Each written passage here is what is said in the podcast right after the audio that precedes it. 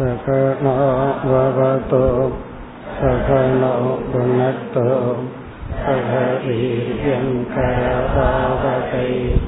तेजस्विनावधीतमस्तु विद्विषावकैः ॐ शान्ति शान्ति शान्तिः வித்யாரண்யருடைய பஞ்சதசி என்ற நூலில் கடைசி ஐந்து அத்தியாயங்கள் ஆனந்த பிரகரணம். அதில் பதினோராவது அத்தியாயத்தை பார்த்து முடித்து இப்பொழுது பனிரெண்டாவது அத்தியாயத்திற்குள் செல்கின்றோம். இந்த அத்தியாயத்தின் தலைப்பு ஆத்மானந்தக. ஆத்மானந்தக அத்தியாயத்தின் தலைப்பு.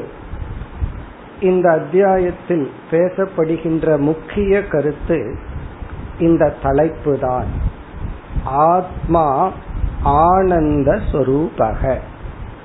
ஆத்மா என்ற ஒரு தத்துவம் ஆனந்த சொரூபமாக உள்ளது.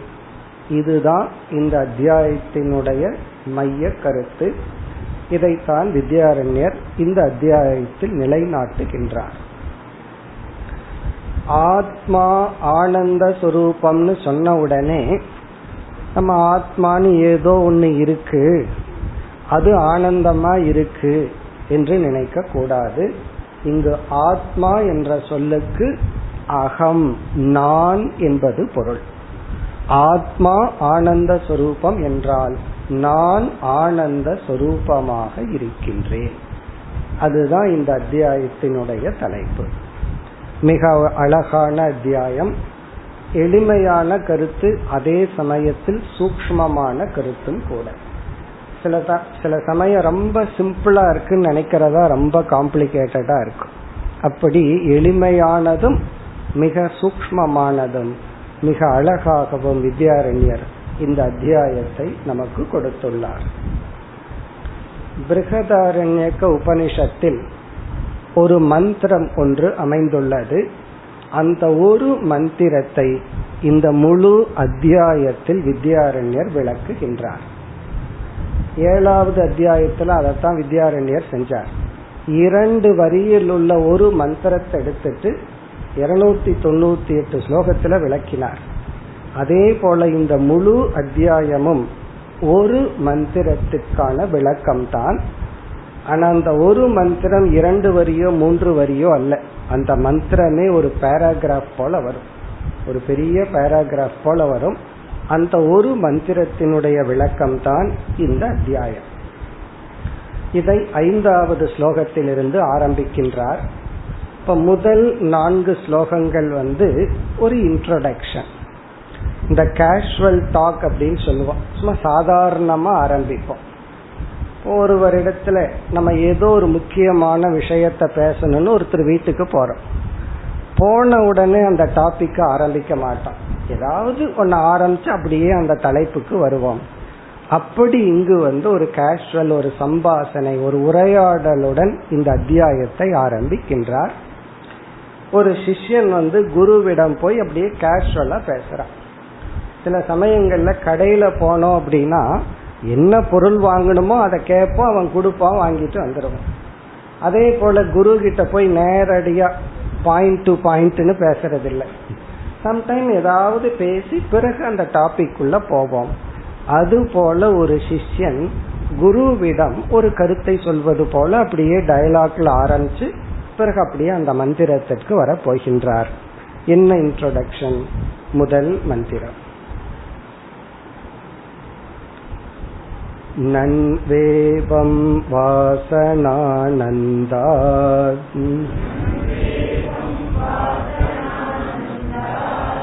ब्रह्मानन्तातपीतरम्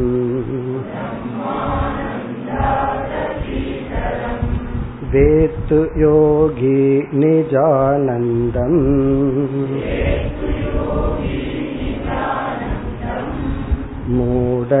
मूढस्यात्रास्ति का गतिः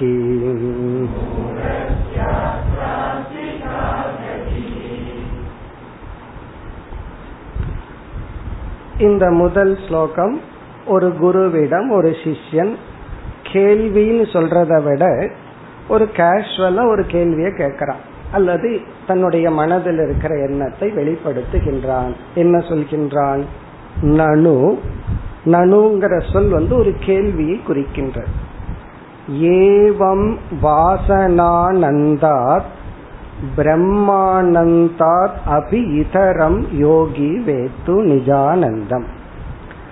சென்ற அத்தியாயத்தில் நிலைநாட்டப்பட்ட கருத்தை இங்கு ஞாபகப்படுத்துகின்றார். சென்ற அத்தியாயம் யோகானந்தக.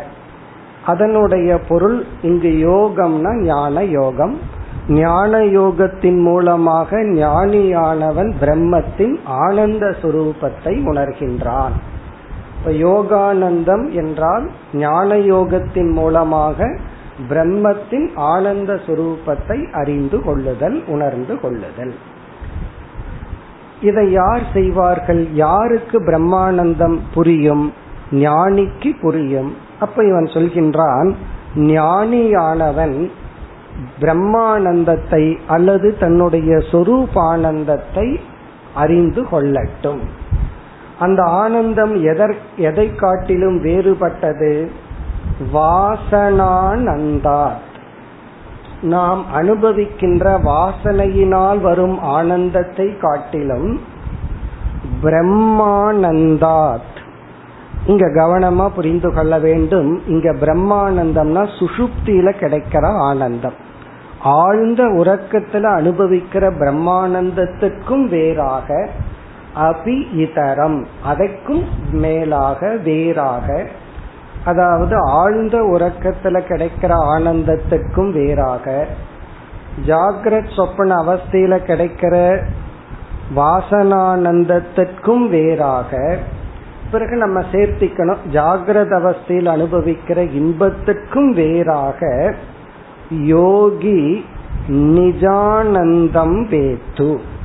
ஒரு யோகியானவன் அதாவது ஞான யோகியானவன் அல்லது ஒரு ஞானியானவன் நிஜானந்தம் வேத்து இங்க நிஜம் என்றால் தன்னுடைய ஆனந்த சுரூபத்தை அறிந்து கொள்ளட்டும். ஞானி வந்து பிரம்மஸ்வரூபத்தினுடைய அல்லது தன்னுடைய ஆத்மஸ்வரூபத்தினுடைய ஆனந்தத்தை அவன் புரிஞ்சிட்டு சந்தோஷமா இருக்கட்டும். அதத்தான் சென்ற அத்தியாயத்தில் நிலைநாட்டினீர்கள் அது இருக்கட்டும். மூடஸ்ய அத்திர காகதிகி ஞானி இல்லாத மூடர்களினுடைய நிலை என்ன? காகதிகின அவங்களுடைய நிலை என்ன? மூடஸ்ய அத்திர. இங்க மூடகன ஆத்ம ஞானம் இல்லாதவர்கள். பிரம்மத்தினுடைய ஆனந்த சுரூபத்தை அறிந்து கொள்ளாதவர்கள் அவர்களுடைய கதி என்ன? அதாவது ஞானி ஒருவன் பிரம்மஸ்வரூபத்தினுடைய ஆனந்தத்தை உணர்ந்து தன்னுடைய ஆத்மானந்தத்தை உணர்ந்து சந்தோஷமா இருக்கிறான்னு சொல்றீங்க. சரி அவன் அப்படி இருக்கட்டும். ஆனா மூடர்களுடைய நிலை என்ன? இதனுடைய பொருள் அஜானிகளினுடைய நிலை என்ன?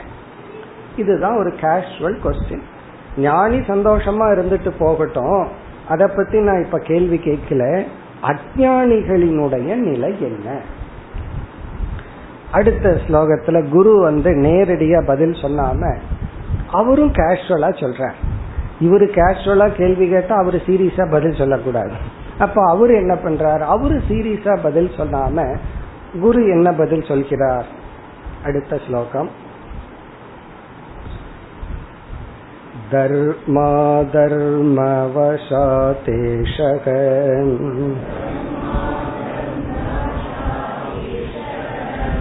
जायतां म्रियतामपि पुनः पुनर्देकलक्षैः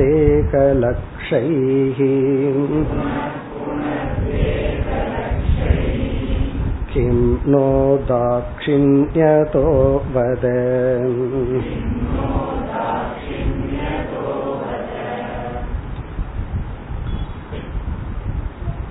சிஷ்யனானவன் ரொம்ப கேஷுவலா சாதாரணமா ஒரு தன்னுடைய கருத்தை சொல்லி ஒரு கேள்வியை கேட்கும் பொழுது குருவும் அதே ஸ்டாண்ட்ல இருக்கார் அவர் என்ன பதில் சொல்றாருன்னா அப்படிப்பட்ட அஜானி இந்த உலகத்தில் லட்சக்கணக்கான உடல்களை எடுத்து பிறந்து பிறந்து இறந்து கொண்டு இருக்கட்டுமே அப்படின்னு பதில் சொல்றார்.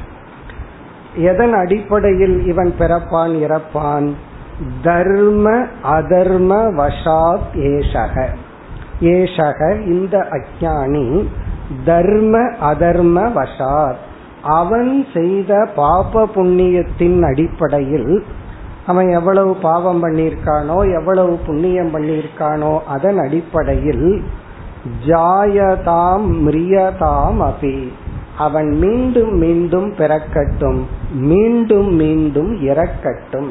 ஜாயதாம்னா அவன் பிறக்கட்டும் மிரியதாம்னா பிறந்தா அவன் இறப்பான் இறக்கட்டும் பிறகு மீண்டும் பிறக்கட்டும். எவ்வளவு நாள்னா? புன புனக தேக லக்ஷைகி புனப்புனகன மீண்டும் மீண்டும் தேக லக்ஷைகின லட்சக்கணக்கான உடல்களை அவன் மாறி மாறி எடுத்து சந்தோஷமாக சம்சாரியாக இருக்கட்டும். அதையும் சேர்த்திக்கணும். சந்தோஷமா சம்சாரியா இரு அப்படின்னு சேர்த்திக்கணும். அவன் பாட்டுக்கு அவன் அப்படி இருக்கட்டுமே. பிறகு என்ன கேட்கிறார் குரு? கிம் நோ தாட்சிணியதக வத. வதன்னு சொல்லி அந்த சிஷ்யனிடம் கேட்கிறார் நீயே சொல்லு நக தாட்சிணியதக கிம்? நாம் அவனிடம் கருணை காட்டுவதனால் என்ன பிரயோஜனம்? நக தாட்சிணியம்னா அவனுக்கு ஏதாவது ஹெல்ப் பண்றதோ கருணை காட்டுறதுனாலோ கிம் அப்படின்னா அதனால என்ன பிரயோஜனம்? அதனுடைய அர்த்தம் என்னன்னா நம்ம சொன்னா கேட்காதவங்கிட்ட சொல்லி என்ன பிரயோஜனம்? அப்படின்னு அர்த்தம். நம்ம சொல்லி அவன் கேட்க போறதில்லை. கேட்காதவங்கிட்ட போய் நம்ம என்ன சொல்லணும்? அவன் வந்து அவனுடைய பாப புண்ணியத்துக்கு தகுந்த மாதிரி பிறந்து இறந்து அவன் அப்படி அவன் வாழ்ந்துட்டு இருக்கட்டுமே. அவனுக்கு போய் கருணை காட்டுறதுனால என்ன பலன்? வத நீயே சொல் அப்படின்னு சொல்லி சொல்றான்.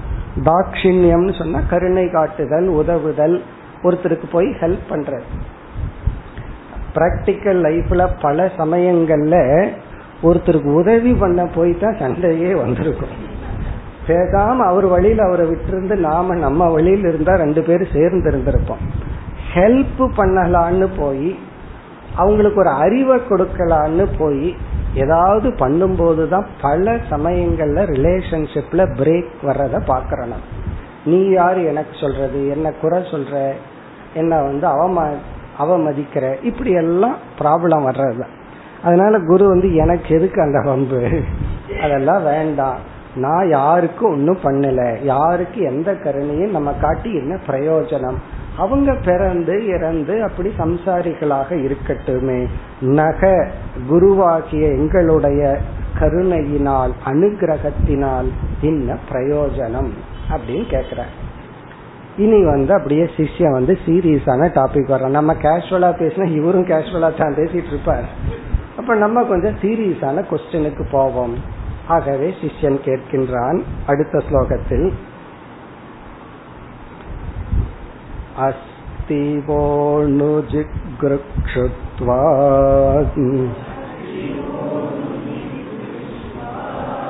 दाक्षिण्येन प्रयोजनम् तर्हि ब्रूहि समूढकिम् जिज्ञासुर्वा पराङ्मुखः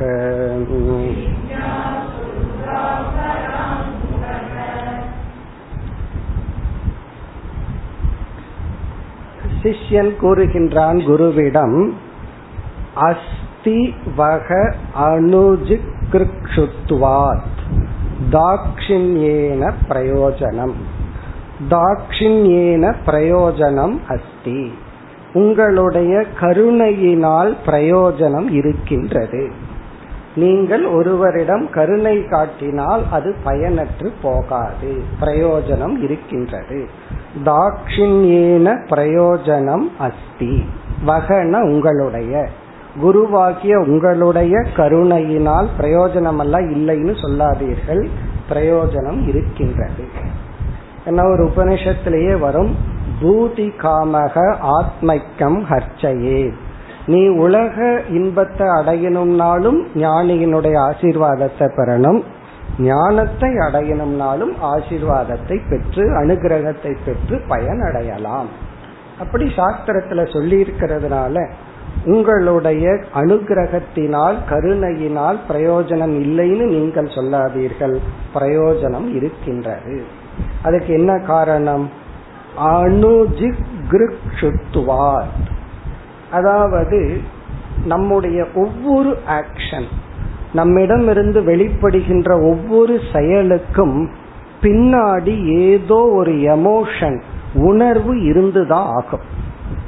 அந்த உணர்வு தான் நம்ம செயல்ல தோண்டும். அது ஒரு மனோ தத்துவர் அறிஞர் வந்து சொல்றார். அது ஒன்னா டிசையர் விருப்பமா இருக்கலாம் அல்லது வந்து பயமா இருக்கலாம் அல்லது வந்து ஆங்கர் வெறுப்பா இருக்கலாம்னு சொல்ற ஒரு செயல் செஞ்சதுக்கு பிறகு நம்ம யோசிச்சு பார்த்தோம்னா எந்த உணர்வு என்னை தூண்டி இந்த செயலில் ஈடுபடுத்தியது?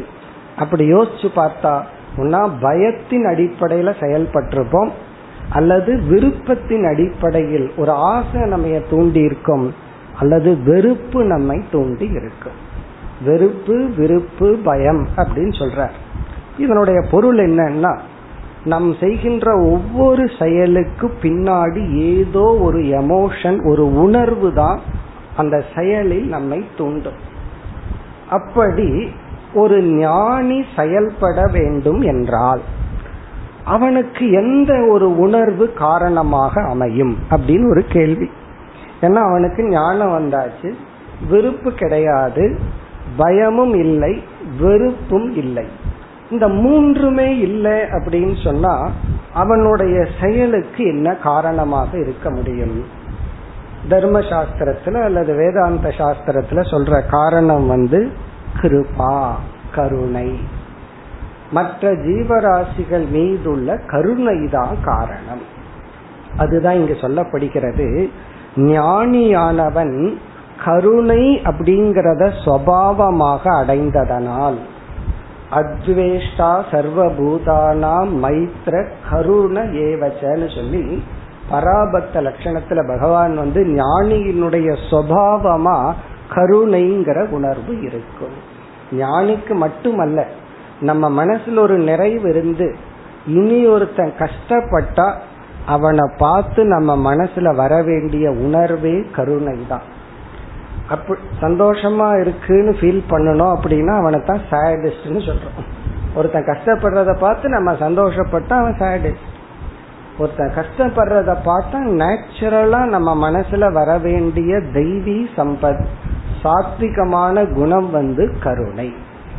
இல்ல அவனுக்கு இன்னும் இப்படித்தான் வேணும் இது பத்தாது. இப்படி எல்லாம் நினைச்சோம்னா உள்ள வந்து வேற ஏதோ உணர்வு இருக்குன்னு அர்த்தம். அப்ப கருணை அப்படிங்கிறது கஷ்டப்படுறவங்களை பார்த்து வரவேண்டிய இயற்கையான சாத்விக விருத்தி. அது ஞானிக்கு இயற்கையாக இருப்பதனால் உங்கள் கருணையிலிருந்து வருகின்ற தாட்சிணியம் பிரயோஜனம் இல்லை என்று நீங்கள் சொல்லாதீர்கள். அது பிரயோஜனப்படும். ஏன்னா அது உங்களுடைய சுவாவம்.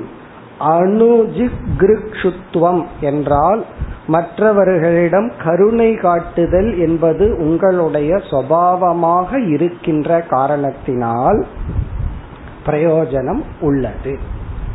பிறகு இந்த ஞானி கேள்வி கேட்கின்றார். அந்த சிஷ்யனை பார்த்து தர்ஹி அப்படியானால் புரூஹி சிஷ்யனானி என்னிடம் சொல் சக மூடக கிம் ஜிக்யாசுர்வா பராங்முக அந்த மூடன் அந்த அஜானி ஜிக்யாசுவான அஜானியா அல்லது பராங்முக என்றால் வெளி விஷயத்தில் நாட்டமுடைய அஜானியா பராங்முகன்னா இந்த உலகத்தில் இருக்கிற இன்பத்தை தான் அடையணும்னு நினைச்சிட்டு இருக்கிற அஜானியா இங்க ஜிக்யாசு என்றால் வைராகியத்தை அடைந்த அஜானியா அப்ப நீ சொல்லிட்ட குருவானவர் சிஷ்யனுக்கு அனுகிரகம் பண்ணணும்னு சொல்லிட்ட சிஷ்யனுக்கு குரு கருணை காட்ட வேண்டும் கருணை காட்டுவார் கருணையினால பிரயோஜனம் இருக்கும் என்றால் அந்த சிஷ்யர்களாகிய மனிதர்கள்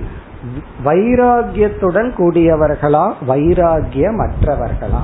பராமுகனா இந்த உலக இன்பந்தான் வேணும்னு நினைச்சிட்டு இருக்கிற அஜானிகளா ஜிக்யாசுனா ஆத்ம ஞானம் வேணும்னு நினைச்சிட்டு இருக்கிற அஜானிகளா ரெண்டு பேரும் அஜானிகள் தான்.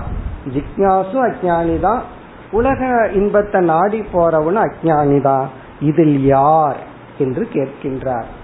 இனி வந்து குருவே சொல்லுவார் இப்படிப்பட்டவனுக்கு இப்படிப்பட்ட சாதனையை கொடுக்கணும். இப்படிப்பட்டவனுக்கு இப்படிப்பட்ட சாதனையை கொடுத்து அவனை உயர்த்த வேண்டும் என்று சொல்ல போகின்றார். இப்ப வந்து அஜானிகளை இரண்டா பிரிச்சாச்சு. வைராகியத்துடன் கூடிய அஜானி இந்த உலக இன்பந்தான் இலக்குன்னு நினைச்சிட்டு இருக்கிற அஜானி இப்பொழுது குருவானவர் என்ன செய்ய வேண்டும்? அடுத்த ஸ்லோகம். उपास्तिं कर्म वा ब्रूयात् विमुखस्य यतोचितम् मन्दप्रज्ञं तु जिज्ञासुम्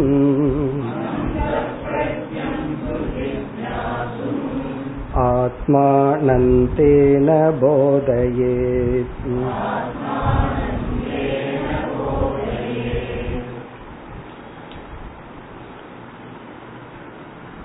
இங்கு ஞானியானவர் அல்லது குருவானவர் கூறுகின்றார் அவரிடம் பராங்முக இந்த உலகந்தான் லட்சியம் உலகத்துல கொடுக்கிற இன்பத்தை தான் அடையணும் என்ற எண்ணத்துடன் வந்தால் அவர்களுக்கு இந்த குரு என்ன செய்ய வேண்டும் என்றால் தயானந்த சாமிஜி சொல்லுவார்கள் குரு எதை பேசணுங்கிறத விட எதை பேசக்கூடாதுன்னு முதல்ல அவருக்கு தெரிஞ்சிருக்கணுமா?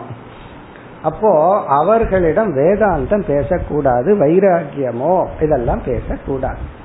பிறகு என்ன பண்ணணும்னா அவர்களுக்கு தகுந்த இந்த சாதனையை அவர்களுக்கு கொடுக்க வேண்டும். இந்த ஸ்கூலுக்கு போறதுக்கு முன்னாடி குழந்தைகளுக்கெல்லாம் ப்ரீ ஸ்கூல் ஒன்று இருக்கு. அப்ப அவங்கள கொண்டு போய் ப்ரீ ஸ்கூல்ல போடு அப்படின்னு சொல்றாரு இந்த இடத்துல. ஸ்கூல்ல போடுறதுங்கிறது வேதாந்தம். ப்ரீ ஸ்கூல்ல போடணும். அப்படின்னா கர்ம யோகத்துக்கும் ஒரு ஸ்டெப் முன்னாடி அவங்கள கொண்டு போய் நிறுத்தணும்னு சொல்றாரு சுருக்கமா சொன்னா அவர்களுக்கு தர்மத்தை காட்டி நீ தர்ம வழியில் விதவிதமான கர்மங்கள் எல்லாம் செஞ்சு புண்ணியங்களை தேடிக்கொண்டு இந்த உலக இன்பத்தை அனுபவிப்பாக அனுபவிப்பாய் அப்படின்னு ஆசீர்வாதம் பண்ண இப்ப அவங்களுக்கு என்னத்தை காட்டிடணும்? ஏன்னா இந்த உலக இன்பத்தை அனுபவிக்கணும்னாலும் கூட அதற்கு கருவியாக இருப்பது புண்ணியம் அல்லது தர்மம். இப்ப அதற்கான மார்க்கத்தை அவங்களுக்கு காட்டி கொடுக்கணும். நீ இத செஞ்சா உனக்கு புண்ணியம் கிடைக்கும். அந்த புண்ணியத்தின் மூலமா நீ என்னென்னலாம் இந்த உலகத்துல அனுபவிக்க விரும்புறையோ அதையெல்லாம் அனுபவித்துக்கொள் என்று அவர்களுக்கு புண்ணியத்துக்கான வழியை காட்ட வேண்டும். காமிய கர்மம் பண்ணு பிராயசித்தம் கர்மம் பண்ணு அப்படின்னு சொல்லி அவங்கள வந்து காமிய கர்மத்தில் சுருக்கமா சொன்னா தர்மத்துல ஈடுபடுத்தி விட வேண்டும். அப்போ அவங்க என்ன செய்வார்கள்? அதை அனுபவிக்க அனுபவிக்க கொஞ்சம் கொஞ்சமா திடீர்னு புத்தி வரலாம். வரலாம்ங்கிறத கொஞ்சம் பெருசா போட்டுக்கணும். அது எந்த பிறவியில எப்பவோ வரலாம். எப்படி வரலாம்? இதெல்லாம் என்னுடைய லட்சியம் இல்லையே. இதனால நான் நிறைவடையவில்லையே. என் வயதுதான் ஆயிட்டு போயிட்டு இருக்கு நான் பலகீனந்தான் ஆகிறனே தவிர எந்த பொருள்களும் என்னை நிறைக்கவில்லை. நான் தேடுற ஆனந்தத்தை இந்த பொருள்கள் கொடுக்கவில்லைன்னு ஒரு வைராகியம் வந்தால் அது அவங்களுக்கு என்ன பண்ணணும்னு இரண்டாவது வரியில சொல்ற. இப்ப முதல் வரியில இந்த உலகத்தின் மீது வைராகியம் வராம உலக இன்பந்தான் லட்சியம்னு நினைத்து கொண்டிருப்பவர்களுக்கு என்ன சொல்ல வேண்டும்? என்ன செய்ய வேண்டும்? உபாஸ்தின் கர்மவா ப்ரூயாத் விமுகஸ்ய. விமுகஸ்ய என்றால் ஆன்மீகத்திலிருந்து திரும்பியவன். தத்துவத்திலிருந்து விலகியவன் மோக்ஷ மார்க்கத்திலிருந்து விலகியவன் அல்லது வந்து உண்மையிலிருந்து விலகியவன் இந்த உலகம்தான் அப்படின்னு நினைத்து கொண்டிருப்பவன்.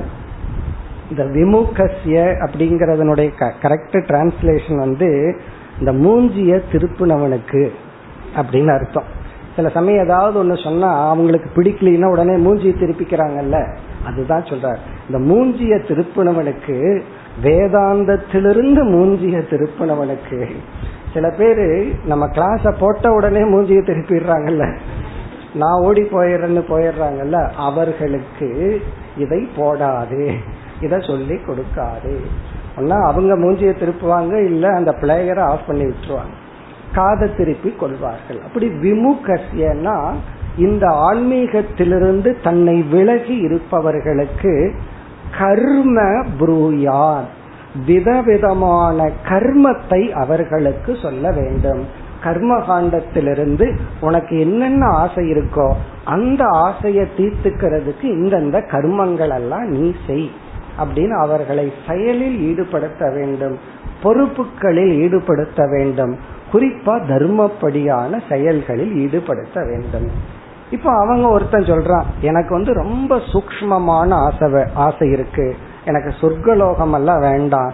நான் என்னைக்குமே டாப் மாடல் தான் வாங்குவேன். நான் பிரம்மலோகத்துக்கு தான் போவேன். எனக்கு ஹையர் ரிஃபைன்டு சுகம் வேணும். சில பேர் ரிஃபைன்ட் ஆயில் பிடிக்கும். சில பேர் செக் எண்ணெய் தான் பிடிக்கும். அப்படி எனக்கு ரிஃபைண்டா வேணும் அப்படின்னா உபாஸ்தின். விதவிதமான உபாசனைகளை அவர்களுக்கு சொல்லிக் கொடு. விதவிதமான தியானங்களை சொல்லிக் கொடு. உபாஸ்திவா ப்ரூயாத்ன விதவிதமான தியானங்கள் எல்லாம் அவங்களுக்கு சொல்லி கொடுக்கும். ரொம்ப பேரு தியானம் சொல்றதே இந்த தியானம் பண்ணா நீ நல்லா பிசினஸ் உனக்கு அமையும். இந்த தியானம் பண்ணால் உனக்கு மைண்ட் கான்சென்ட்ரேஷன் பவர் கிடைக்கும். அப்புறம் என்னன்னா அதை வச்சு நீ என்ன வேணாலும் பண்ணலாம். அப்படி பலர் உடல் ஆரோக்கியம் யோகா தியானம் இவைகளையெல்லாம் பிரசன்ட் பண்றது எதை முன்னாடி வச்சு செய்வார்கள்னா அப்பதான் நீ இந்த உலகத்துல ஆரோக்கியமா சந்தோஷமா இந்த உலகத்தை என்ஜாய் பண்ண முடியும்.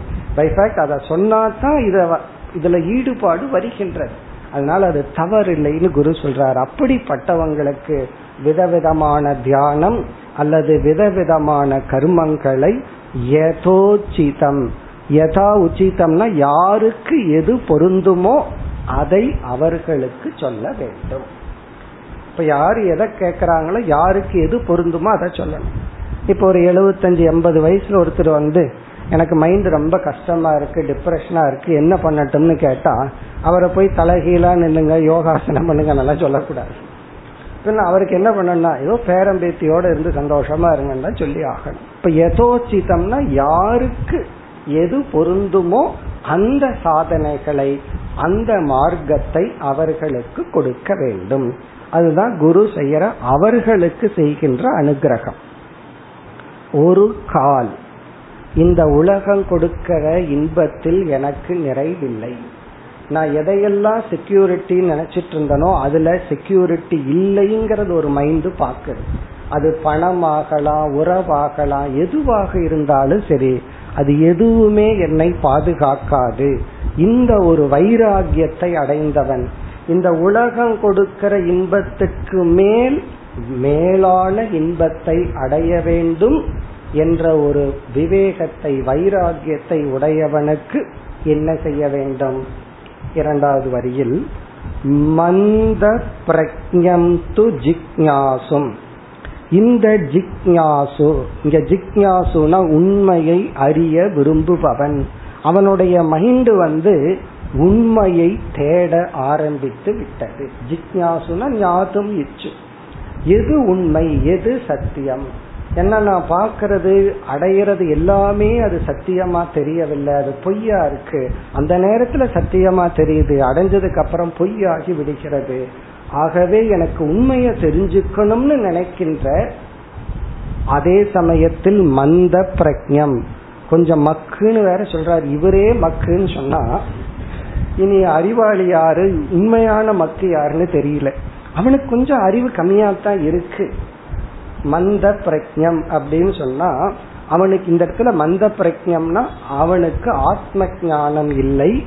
அனாத்மாவினுடைய நிலையாம தான் புரிஞ்சிருக்கு. ஆத்மாவினுடைய நிலைத்த தன்மை ஆனந்த சொரூபம் எல்லாம் புரியல. அப்படிப்பட்டவனுக்கு ஆத்மானந்தேன போதையே ஆத்மானந்தத்தின் மூலமாக அறிவை கொடுக்க வேண்டும். போதையேத்துன டீச் உபதேசம் பண்ணணும். ஆத்மானந்தேனா ஆத்மாவினுடைய ஆனந்த சுரூபத்தை விளக்கும் உபதேசத்தை செய்ய வேண்டும். ரொம்ப கேஷுவலா தான் ஆரம்பிச்சார். முழு வேதாந்தத்தினுடைய சாரத்தையும் இந்த நான்கு ஸ்லோகத்துல வித்யாரண்யர் சொல்லிட்டார். சாதாரணமா பேசுற மாதிரி ஆரம்பிச்சு முழு விஷனையே கொடுக்கிறார். இந்த உலக இன்பம் தான் வேணும்னு நினைக்கிறது தப்பில்லை. அவங்கள எல்லாம் நம்ம வந்து கேவலமா நினைக்க வேண்டாம். அவங்களுக்கு அவங்க என்ன கேட்கறாங்களோ அதை கொடுத்துருவோம். தியானத்தை கொடுக்கலாம் அல்லது விதவிதமான கர்மத்தை கொடுக்கலாம். ஆனா ஒரு வார்னிங்கோட கொடுக்கணும். நீ வந்து தர்மப்படி இருந்து புண்ணியத்தை சம்பாதிச்சா தான் உனக்கு இன்பம் கிடைக்கும்.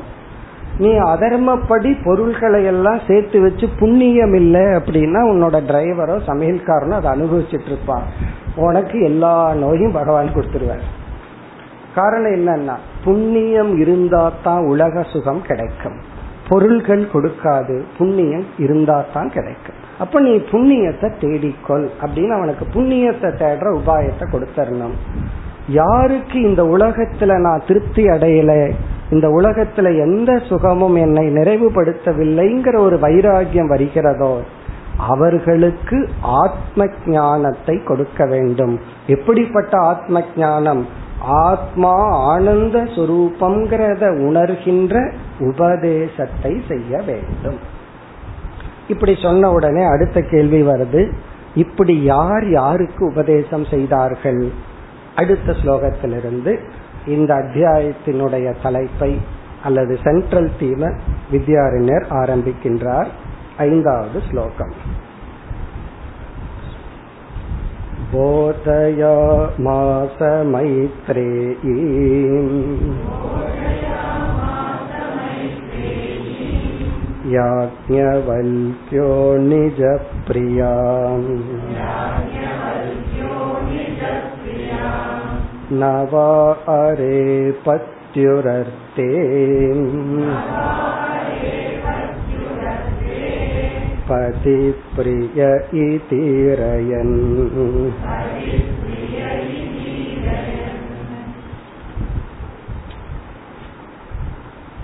சென்ற ஸ்லோகத்தில் வைராகியத்தை உடையவனுக்கு ஆத்ம ஞானத்தை கொடுக்க வேண்டும் என்று சொன்னார் ஒரு வைராகியம்ங்கிற நிலையை அடைந்த ஒருவனுக்கு அறிவை கொடுக்கணும். ஆத்ம அறிவை கொடுக்கணும். அப்படி இல்லாதவங்களுக்கு அறிவை கொடுக்க கூடாது புண்ணியத்தை தேடுற உபாயத்தை தான் கொடுக்கணும்னு சொன்னார். அப்ப கேள்வி வருது அப்படிப்பட்ட நிலையை அடைந்தவங்களுக்கு யாராவது இந்த அறிவை கொடுத்துள்ளார்களா? கூறுகின்றார் போதயா மாச மைத்ரேயும் யாக்ஞவல்யக யாக்ஞவல்யர் என்ற ஒரு மகரிஷி மைத்ரேயி என்ற ஒருத்திக்கு போதயா இவ்விதம் உபதேசம் செய்துள்ளார்.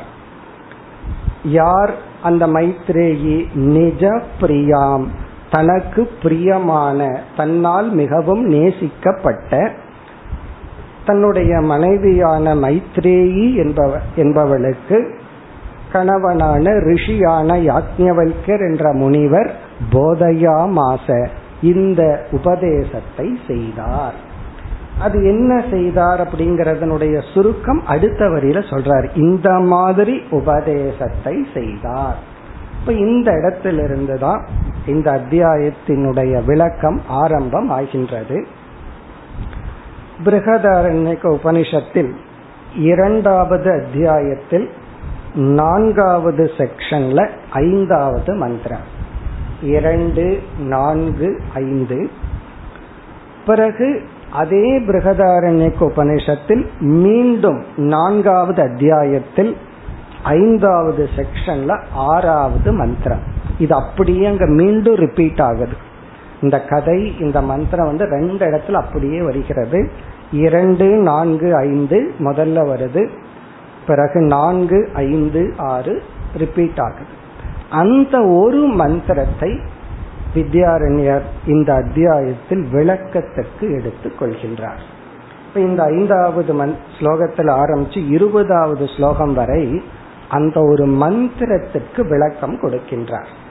அந்த மந்திரத்தை விளக்கி பிறகு வந்து என்னென்ன சந்தேகம் இருக்கோ அதையெல்லாம் நிவர்த்தி செய்ய போகின்றார்.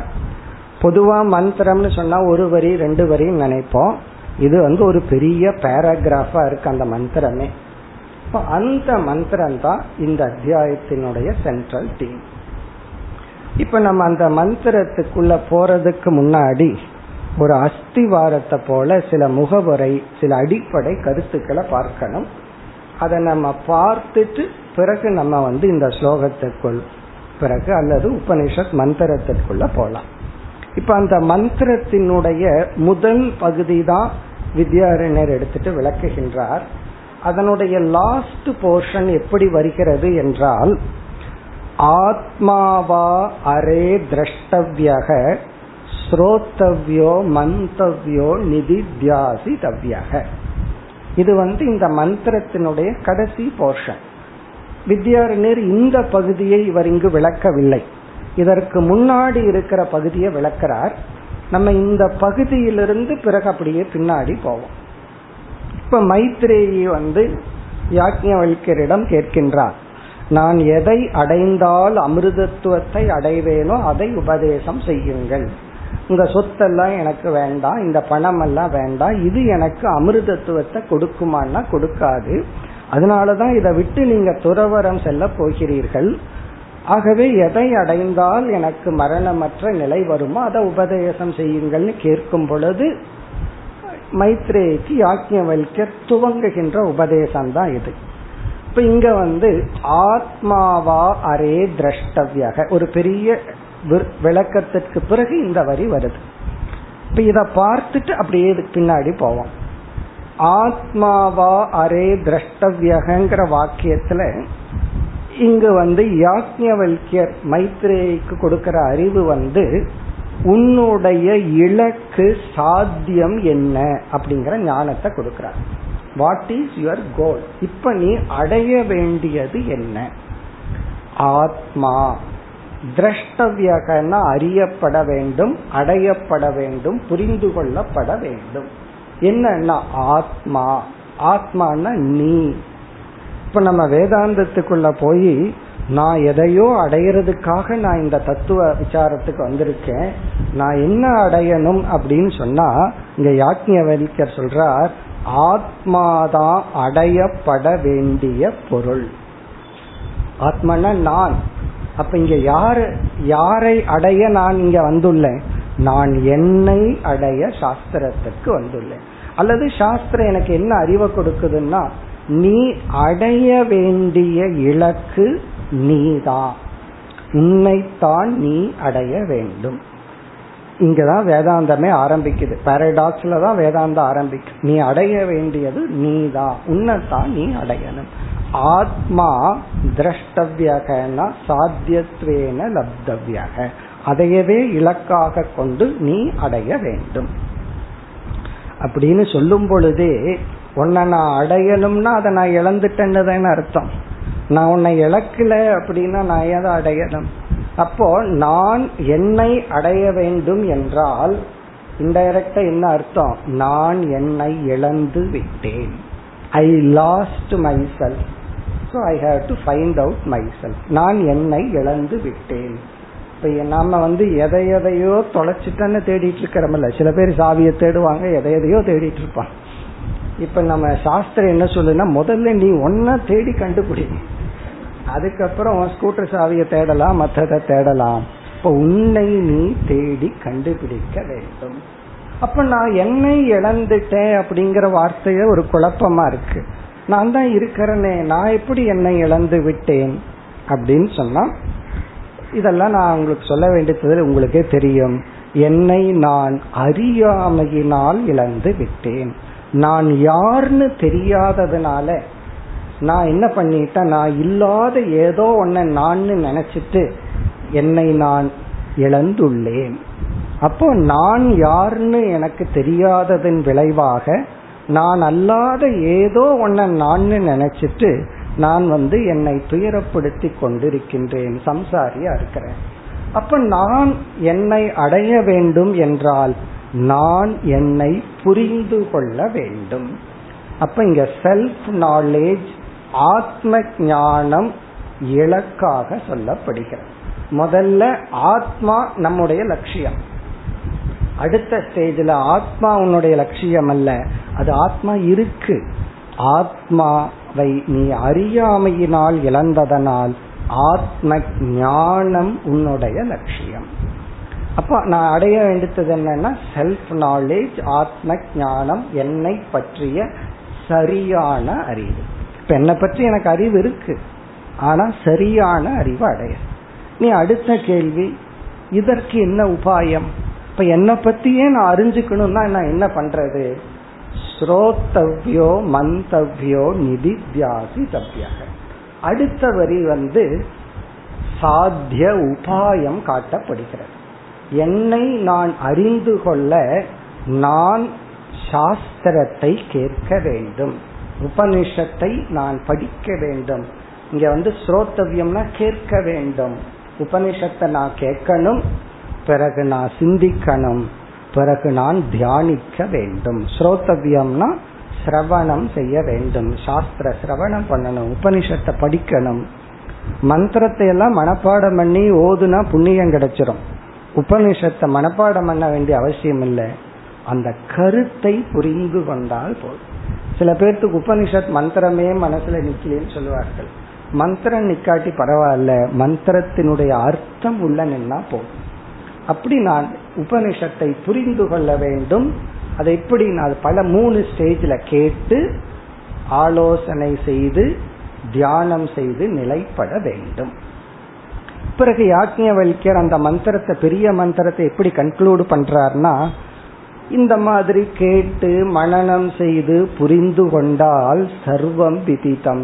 நீ மோக்ஷம் என்ற பலனை அடைகின்றாய். அப்ப இந்த மந்திரத்தினுடைய கடைசி மூன்று போர்ஷன் என்ன என்றால் மோக்ஷங்கிற பலனை அடையிற அதற்கான சாதனை ஞான யோகம் சாஸ்திரத்தை கேட்டல் சிந்தித்தல் தியானித்தல் எதை பற்றி நீ கேட்கணும்? ஆத்மாவாரே திருஷ்டவியக. உன்னை பற்றி ஆத்மாவை பற்றி பிரம்மத்தை பற்றி அழியா பொருளை பற்றிய அறிவை நீ அடைய வேண்டும். அப்படி சாத்தியத்தை அறிமுகப்படுத்தி சாத்திய உபாயத்தை காட்டி சாத்தியம்னா இலக்கு. உன்னுடைய சரியான உண்மையான இறுதியான அல்டிமேட் கோல் என்ன? இலக்கு என்னங்கிறத காட்டி அந்த இலக்குக்கான சாதனையை காட்டி அந்த சாதனையின் மூலம் இலக்கை அடைந்தால் என்ன பலனை அடைவாய்? இதெல்லாம் ஜஸ்ட் மூணே வரியில கடைசியில இந்த மந்திரத்துல வருது. ஆனா வித்யாரண்யர் இந்த மூன்று வரிக்கு முன்னாடி இருக்கிற பகுதியை விளக்குகின்றார். இப்ப அந்த பகுதிக்கு இப்பொழுது நம்ம செல்ல போறோம். இப்ப அந்த பகுதி என்ன? அதுக்கு ஒரு முகவரை தேவைப்படுகிறது. அதாவது எது என்னுடைய சாத்தியம்? சாத்தியம்னா லட்சியம். நான் எதை என்னுடைய இலக்காக தேர்ந்தெடுப்பேன்? சாதாரண கேள்வி. இப்ப சிம்பிளா ஒருத்தர்கிட்ட போய் அல்லது நம்மளே யோசிச்சோம்னா எதை நான் நாடுவேன்? எதை நான் ஒரு இலக்கா நான் வச்சுக்குவேன்? அப்படின்னு கேட்கறோம்னு வச்சுக்குவோமே இப்ப என் வீட்டுல எதை நான் ஒரு இலக்காக எடுத்து வைத்துக் கொள்வேன் அதை அடையணும் அதை வாங்கி வச்சுக்கணும் அப்படின்னு நான் எதை நினைப்பேன்? கரப்பாம்பூச்சி எலி பெருச்சாளி இதையெல்லாம் இலக்கா வச்சுக்கோங்க. இதெல்லாம் நான் வீட்டுல வாங்கி வச்சுக்கணும். இதையெல்லாம் நான் அடையணும் நான் நினைப்போம். அதெல்லாம் வந்து அதை விரட்டி விடுவோம்.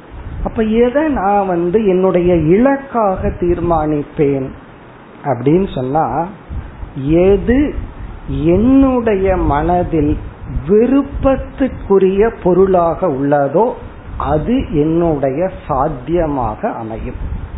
அப்ப டெக்னிக்கலா சொன்னா இச்சா விஷயக சாத்தியம் பவதி. என்னுடைய விருப்பத்துக்கான ஒரு பொருள் விஷயமாயிட்டா அது என்னுடைய இலக்காகிறது. நம்ம விண்டோ ஷாப்பிங்னு மாலுக்கு போறோம் எத்தனையோ பொருளை பார்க்கிறோம் எல்லாமே பார்த்து வேடிக்கை பார்த்துட்டு நல்லா இருக்கு. அது கடையிலேயே இருந்தா இன்னும் நல்லா இருக்குன்ட்டு பேசாம இருக்கிறோம் பிறகு எந்த பொருள் மீது நமக்கு விருப்பம் வந்து விடுகின்றதோ ஆசை வந்து விடுகிறதோ உடனே என்ன பண்ணுவோம்? அதை எப்படி அடைய வேண்டும்? அப்போ விருப்பம் அந்த பொருளை என்னுடைய சாத்தியமாக்கும். என்னுடைய இலக்கு ஆக்கும். அப்ப சாத்தியம்னா இலக்கு. எது என்னுடைய இலக்குக்கு வருகிறதுனா எனக்கு விருப்பமான பொருள் எனக்கு இலக்காகிறது. பிறகு அடுத்த பாயிண்ட் வந்து எந்த பொருள் நான் என்னுடைய அன்புக்கு பொருளாகிறதோ என்னுடைய விருப்பத்துக்கு அடுத்த ஸ்டேஜ் வந்து பிரியம் அல்லது பிரேம அல்லது நேசம் அல்லது அன்பு. ஒரு பொருள் மீது இந்த இடத்துல பொருள்ங்கிறத விட மனிதன் வச்சுக்குவோம். இனி ஒரு மனிதன் மீதோ உயிரினங்கள் மீதோ ஒரு அன்பு அப்படிங்கிறது எனக்குள்ள வந்துட்டா அதுவும் என்னுடைய இலக்காகி விடும். நம்ம இப்போதைக்கு என்ன செய்யறோம்?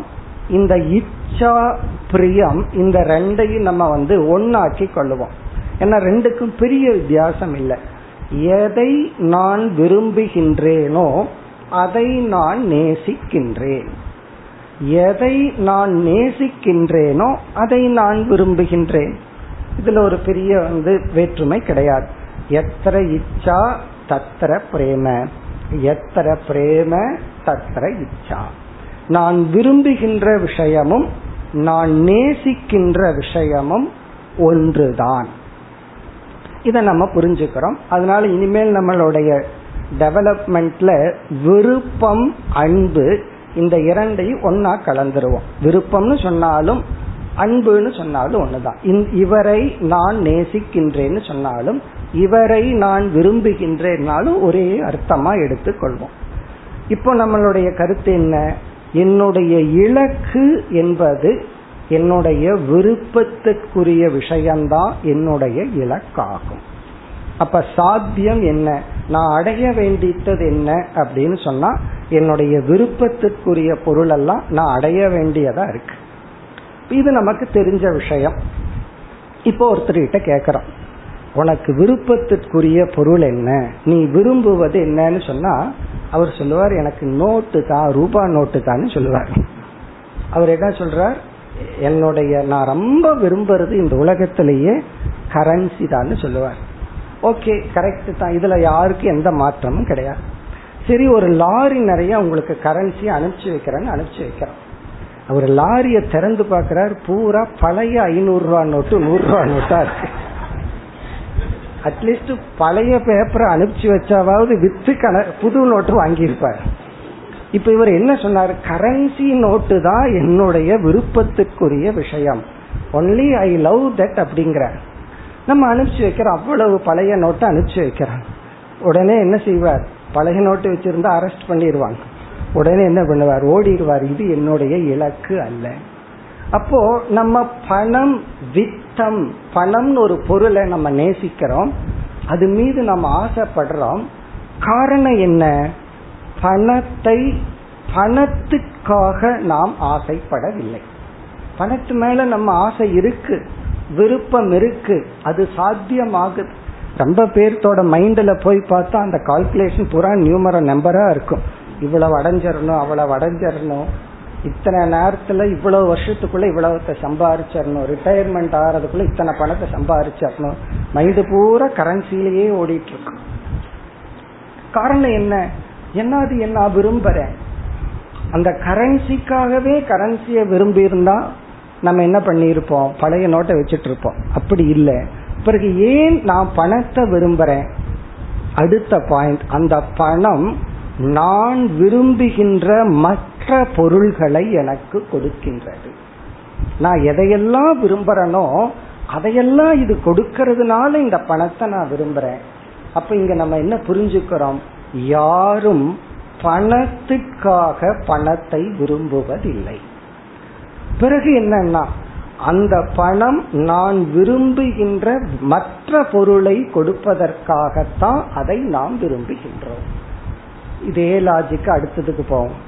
அந்த மற்ற பொருள் டெலிவிஷன் வச்சுக்குவோம் கார்னு வச்சுக்குவோம் நீ எதை வேணாலும் வச்சுக்கலாம். அந்த பொருளை நான் விரும்புகின்றேன்.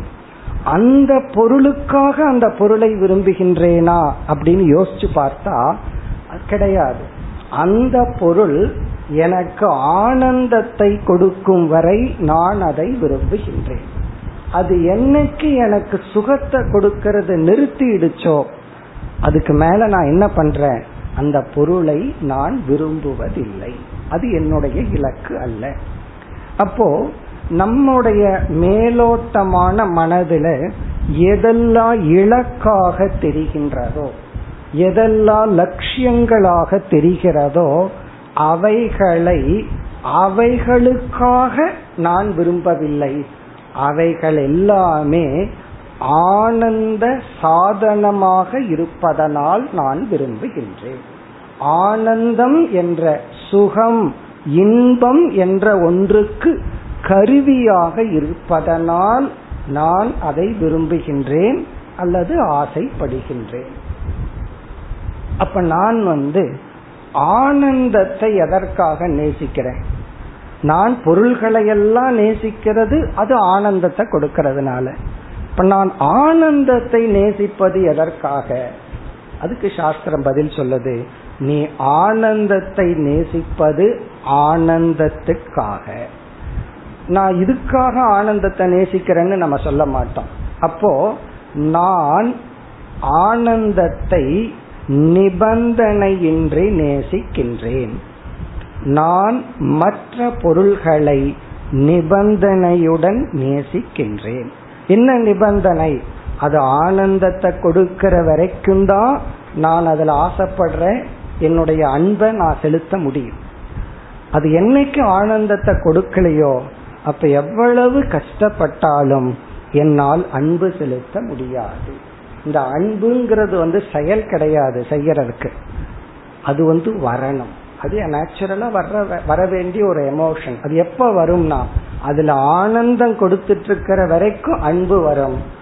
ஆனந்தம் ஸ்டாப் ஆயிடுச்சு அப்படின்னா அன்பு வராது. அன்பு செய்ய இயலாது முடியாது. ஆனா ஆனந்தத்தை நான் நேசிக்கிறது எதற்காக?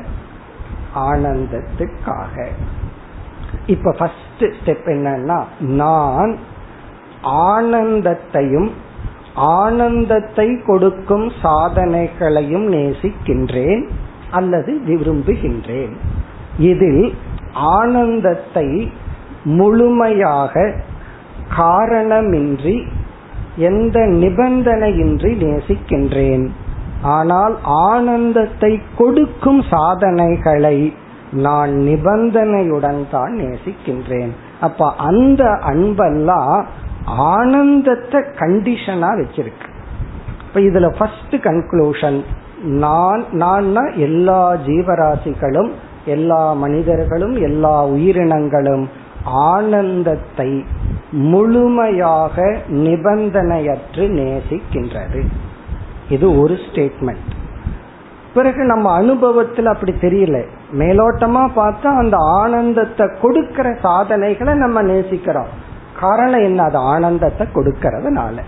இது ஒரு போர்ஷன் அடுத்த போர்ஷன் இதுவும் மேலோட்டமா பார்த்தா நம்மால ஏற்றுக்கொள்ள முடியாது. இதைத்தான் இங்கு வித்யாரண்யர் அல்லது உபனிஷத் நிலைநாட்டுகின்றது. அது என்னவென்றால் நான் என்னை நிபந்தனையற்று முழுமையாக நேசிக்கின்றேன். நான் ஆனந்தத்தை நிபந்தனையற்று முழுமையாக நேசிக்கின்றேன். நான் என்னை முழுமையாக நிபந்தனையற்று நேசிக்கின்றேன்.